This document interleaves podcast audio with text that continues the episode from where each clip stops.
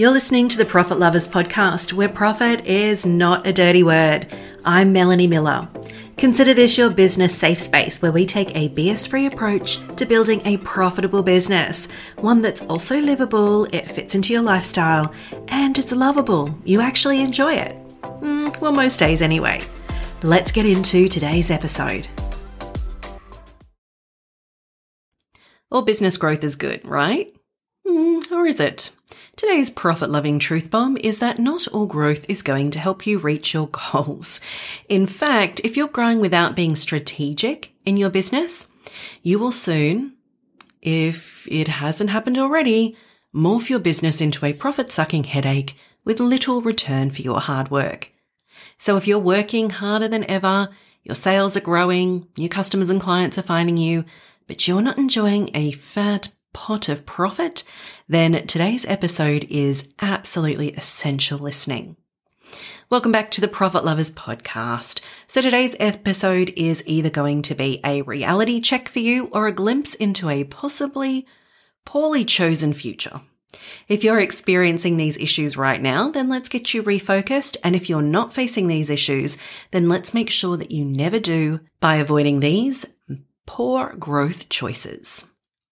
Now, a few episodes ago, I spoke about the difference between growing and scaling. Growth being where you increase expenses and costs alongside of your sales, as opposed to scaling where you design your business growth to increase sales while also increasing your profit margin. Now, with growth, it doesn't matter if you make, say, a million dollars or a hundred thousand dollars, you'll spend about the same percentage on costs and expenses. When you scale, the aim is to keep your expenses and costs low while continually increasing the amount of profit that you get to keep. I'll link that episode in the show notes, so if you haven't listened, you can go back and listen to it. It is possible to grow in a really unhealthy way. Just like a bush that requires pruning or it gets all like big and ugly and like spindly and scraggly, your business can grow in the same way. There are more of Melanie's totally odd analogies coming your way. The bad bush analogy is what we're going to use today, amongst some other bad analogies. Now, you may have experienced this kind of growth without even realizing it because it isn't strategy, because you didn't plan for it, and it can happen without you actually noticing. Your only real indicator is that you're not enjoying more profits as you grow and your business just isn't it right now, right? It's tiring. You're just not loving it. In today's episode, I'll give you some red flags to look out for that would tell me as a coach that you had been growing without a plan, that you have a bad bush growing instead of a profitable, livable, and lovable business. Bad bush. Nobody knows what's a bad bush. Okay, red flag number one. Your client or customer base hasn't improved. The specifics here are your client or customer base is still price sensitive, not respectful of your trading terms, things like late payments, maybe making product returns outside your returns window, being disrespectful of your time, demandy, demandy. I was going to say needy, needy and demanding. They're the customers you were so happy to have when you started out. They helped you get your business off the ground but you're still attracting that level of customer or client despite the fact that your product or offers have increased in value, outcomes, quality, presentation, all of the above. I'm not the coach that I was 10 years ago. I'm not even the coach that I was two or three years ago because I'm focused on always improving my offers, right? Learning more, growing. Your offers, whether it be a product or a service, have likely improved as well. And that means that the customer or client who came to you for likely a cheaper and less impactful offer isn't who you should be attracting now. If your business is reliant on people searching you out, referrals maybe from less desirable clients or customers, or my least favorite, you're getting customers and clients from Facebook groups, then now is the time to think about your visibility and attraction strategies. I know you're probably thinking, hang on, isn't people coming to me? Isn't people finding me and purchasing from me what I want? And yes, of course it is. The difference is we want you to place your offers where your most desirable client or customer base is, and we want you to make your offers the stupidly most choosable offer. What's the alternative? The alternative is instead of going and finding the people that you want to purchase your products or services, your offers, you're just going to take anyone who comes to you. Now, I need a, noise, an alarm, or something that's letting you all know when I'm about to pull out another weird random analogy. But think of it this way you can throw a fishing line into a river and catch yourself some dirty old mullet. No planning, no researching, no preparing your lures. You just turn up and take whatever half dead gross fish ends up on your fishing line. Or you could do a little research, a little planning. You could make your lure the most attractive to fancier, tastier fish, like a barramundi perhaps, and then you could turn up where the barramundi are most likely to hang out. Do you want to eat old sand dwelling dirty mullets or do you want to eat tasty barramundi? You get to choose. If you're not in Australia, I'm sure you figured out mullet is gross, barramundi is delicious, but no doubt somebody will email me saying I'm wrong, and I probably am because I don't even like fish. I do fancy a lobster though. Despite my fish choices, you get the idea right. You can fish where you get the best catch, or you can chuck a line in somewhere with no preparation and hope for the best. I feel like I've missed a big opportunity to use a catfish analogy. that one uh, seems to fit here. Are they going to be amazing customers or clients, or are they just catfishing you? It's probably a podcast for another day. Red flag number two you Frankenstein offers together. Now, you know who Frankenstein is, right? If you have a mental picture of that like big, scary looking monster man in black and white, you know, with like the bolts coming out of his forehead, that is Frankenstein's creation. Frankenstein was actually the mad scientist's name. And here's a little known fact for you. The monster he created didn't have a name. It was called creature, thing, fiend, and other random monikers, but it never had an actual name. So stick that in your back pocket and take it all the way to your next trivia night.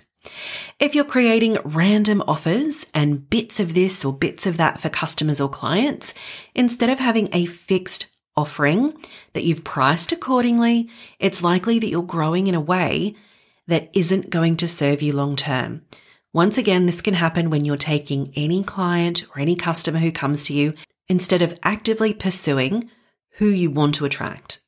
The customer or client who finds you but doesn't really know who you are, what your expertise is, what the amazing quality of your product or service is, what the benefits are, and then asks you to do random bits of this or that, who wants to choose from some parts of your offers, they're not the customer or client that's going to help you scale your business.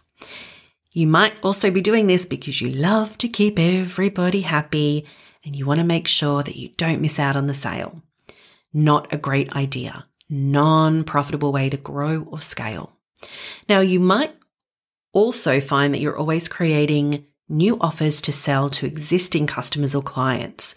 Once again, this is a terrible idea because you end up with a product offering that solves way too many problems and you become an expert or a master of no one specific thing, which means that you can never charge a premium. You can never attract people based on that really outstanding transformation and you confuse your customers and clients. It becomes awfully difficult for them to help themselves to your buffet of offers because the choices now become really overwhelming for them. So despite the fact that you feel like you've created a solution for every possible breathing human out there, all you've really done is confused and overwhelmed them. And a confused and over, overwhelmed mind will always say no. Red flag number three. I touched on this in my last podcast about behaving like an employee in your business. If you're outsourcing tasks with no overarching strategy above all of those tasks, then you're just dumping ineffective tasks onto someone else. And worse, you're paying them. You might as well do nothing. If you're investing money into outsourcing, you need to have a clear objective of what the outcome is that you're expecting. What's the benefit of investing that money? What outcome does it have and how does it contribute to your profitability? Otherwise, you're spending money for spending money's sake. Social media, bottomless pit of ineffective activity. Business owners paying social media managers to post random stuff on their social media accounts just so their accounts have activity, like presence, is not a good idea. A better idea is to take your money outside, attach it to a helium balloon with a super sweet little note that says, whoever finds this will do something more useful with it than I was. And then let that helium balloon go. It's wasting your resources. People get themselves into this wasteful state because they're working at the employee level in their business and they're feeling the burden of everything that needs to be done. So they just want to buy themselves back some time, right? You want to buy back time and headspace. I get it. So social media is that thing that they hand off first. Instead of just handing off tasks with no overarching strategy, invest in someone to help you at the strategy level first. So you can set up a plan, you can set your goals and your intentions, and then you can outsource. You will get much better results out of the money that you're investing in your outsourcing. One of the first things that I do when I work with clients is I ask for their profit and loss report. And then I check out what they're spending money on. And this is never a case of I'm going to go through and, you know, crush down their expenses because I want to increase their profits by reducing their expenses because actually profit lovers are generally, I would say 95% of the time, extremely careful with where they spend their money. They're not overspending that is not spending it in the most effective places. If they have big chunks of money going to consultants, which is where most people will stick the expense of anybody that they use for outsourcing their marketing, their social media VAs and all that, then I'm going to want to know what those consultants do. What return do you get? How do they impact your profit? Now, not every person you outsource to is going to directly impact your profit. They're not all sales generating activities, and some are just to buy you back time and headspace. But you should still be able to tell me what having them allows you to do. Having support in my business, like my podcast being edited, uploaded, and all of those things, means that I can focus on creating better scripts because I've got more time. Instead of a podcast taking four hours from script through to going live, it takes me maybe one, one and a half and then I can create more content, in theory. I'm also able to track downloads. So even though I'm investing in someone to edit my podcast and all of that good stuff, and they're not directly impacting my profit, what they are doing is impacting my ability to grow my listeners, right? And then I'm able to track those downloads and I'm able to track my uh, newsletter growth and I can attribute the investment to a tangible goal. Red flag number four. Are we up to number four? I feel like those numbers didn't go in order. No, they did. Red flag number four. If your sales have grown, you're doing more and more each year, but your profit hasn't grown, then your business is a bad bush. Or if your sales have, let's say, doubled, but your profit has only grown by a few percent, then you're in bad bush territory. If your sales haven't grown at all, no increase in sales, no increase in profit, then big red flag. A business without a strategy that takes whomever comes their way, instead of marketing to their ideal customer or client, who's constantly creating new offers to sell to the same audience and Frankensteining offers when customers or clients ask, will absolutely struggle to scale both their sales and their profit.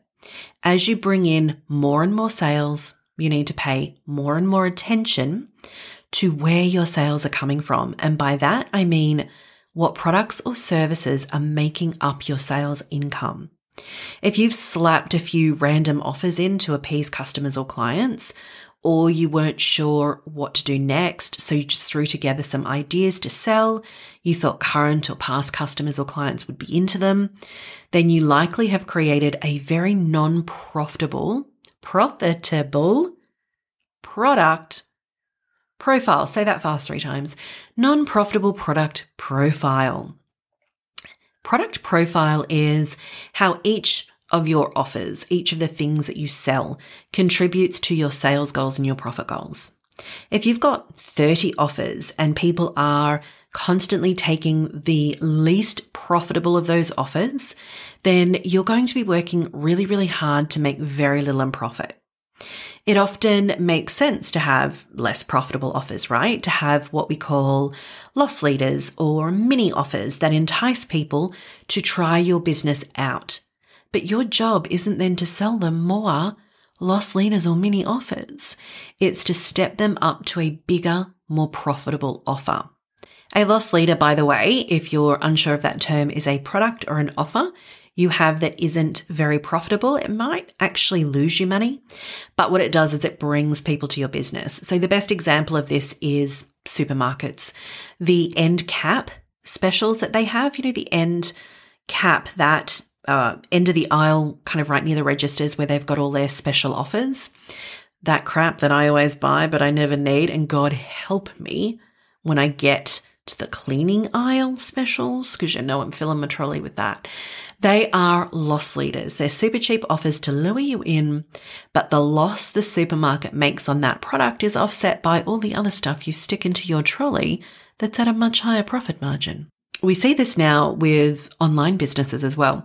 So, tripwires. You may have ended up listening to my podcast because I lured you in with a tripwire. I have the Plan and Track Ultimate.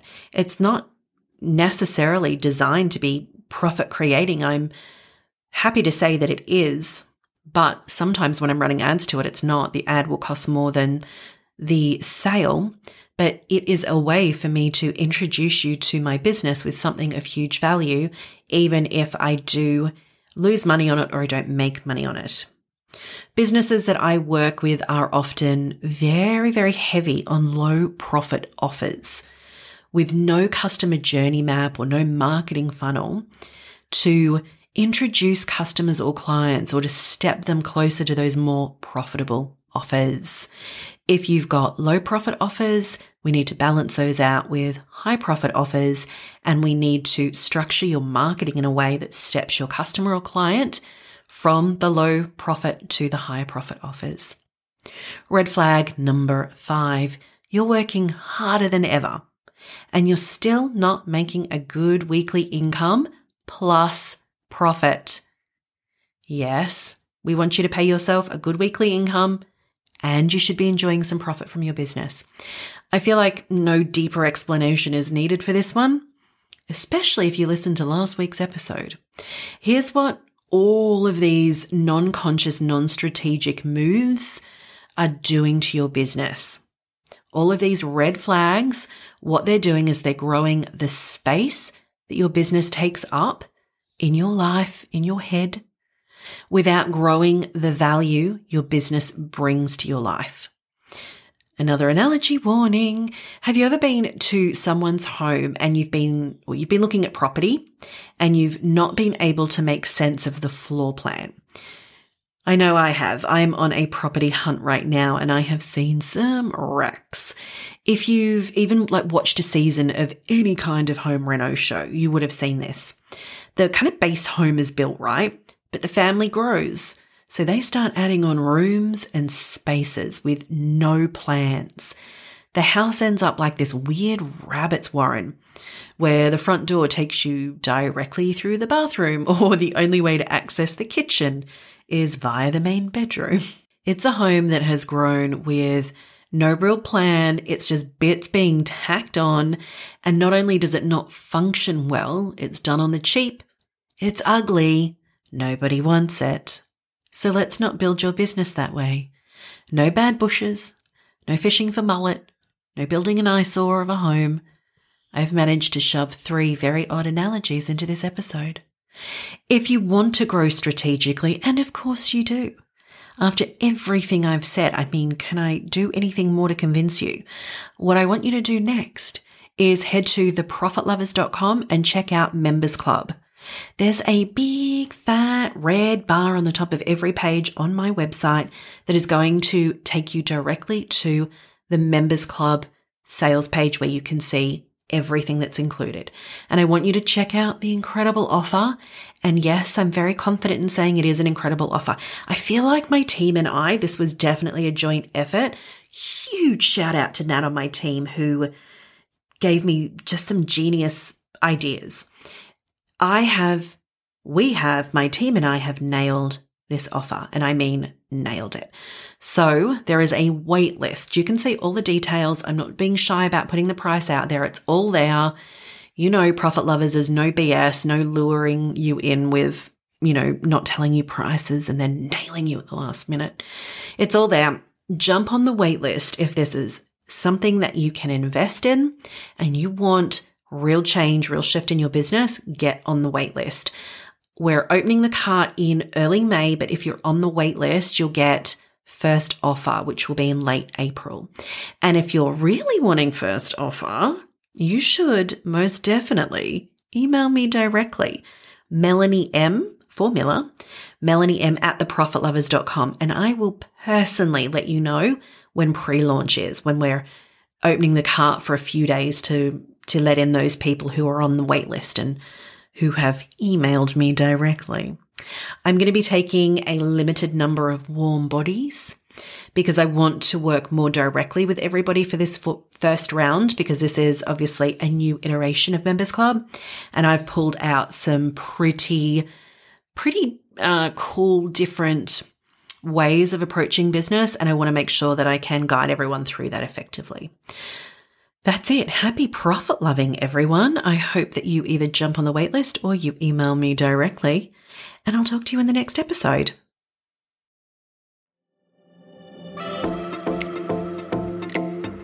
Hey, Profit Lover, if you enjoyed today's episode, please do leave a review so other women just like you can find the Profit Lovers podcast. And I'd love it if you subscribed so you never miss an episode. And finally, always remember, Profit isn't a dirty word.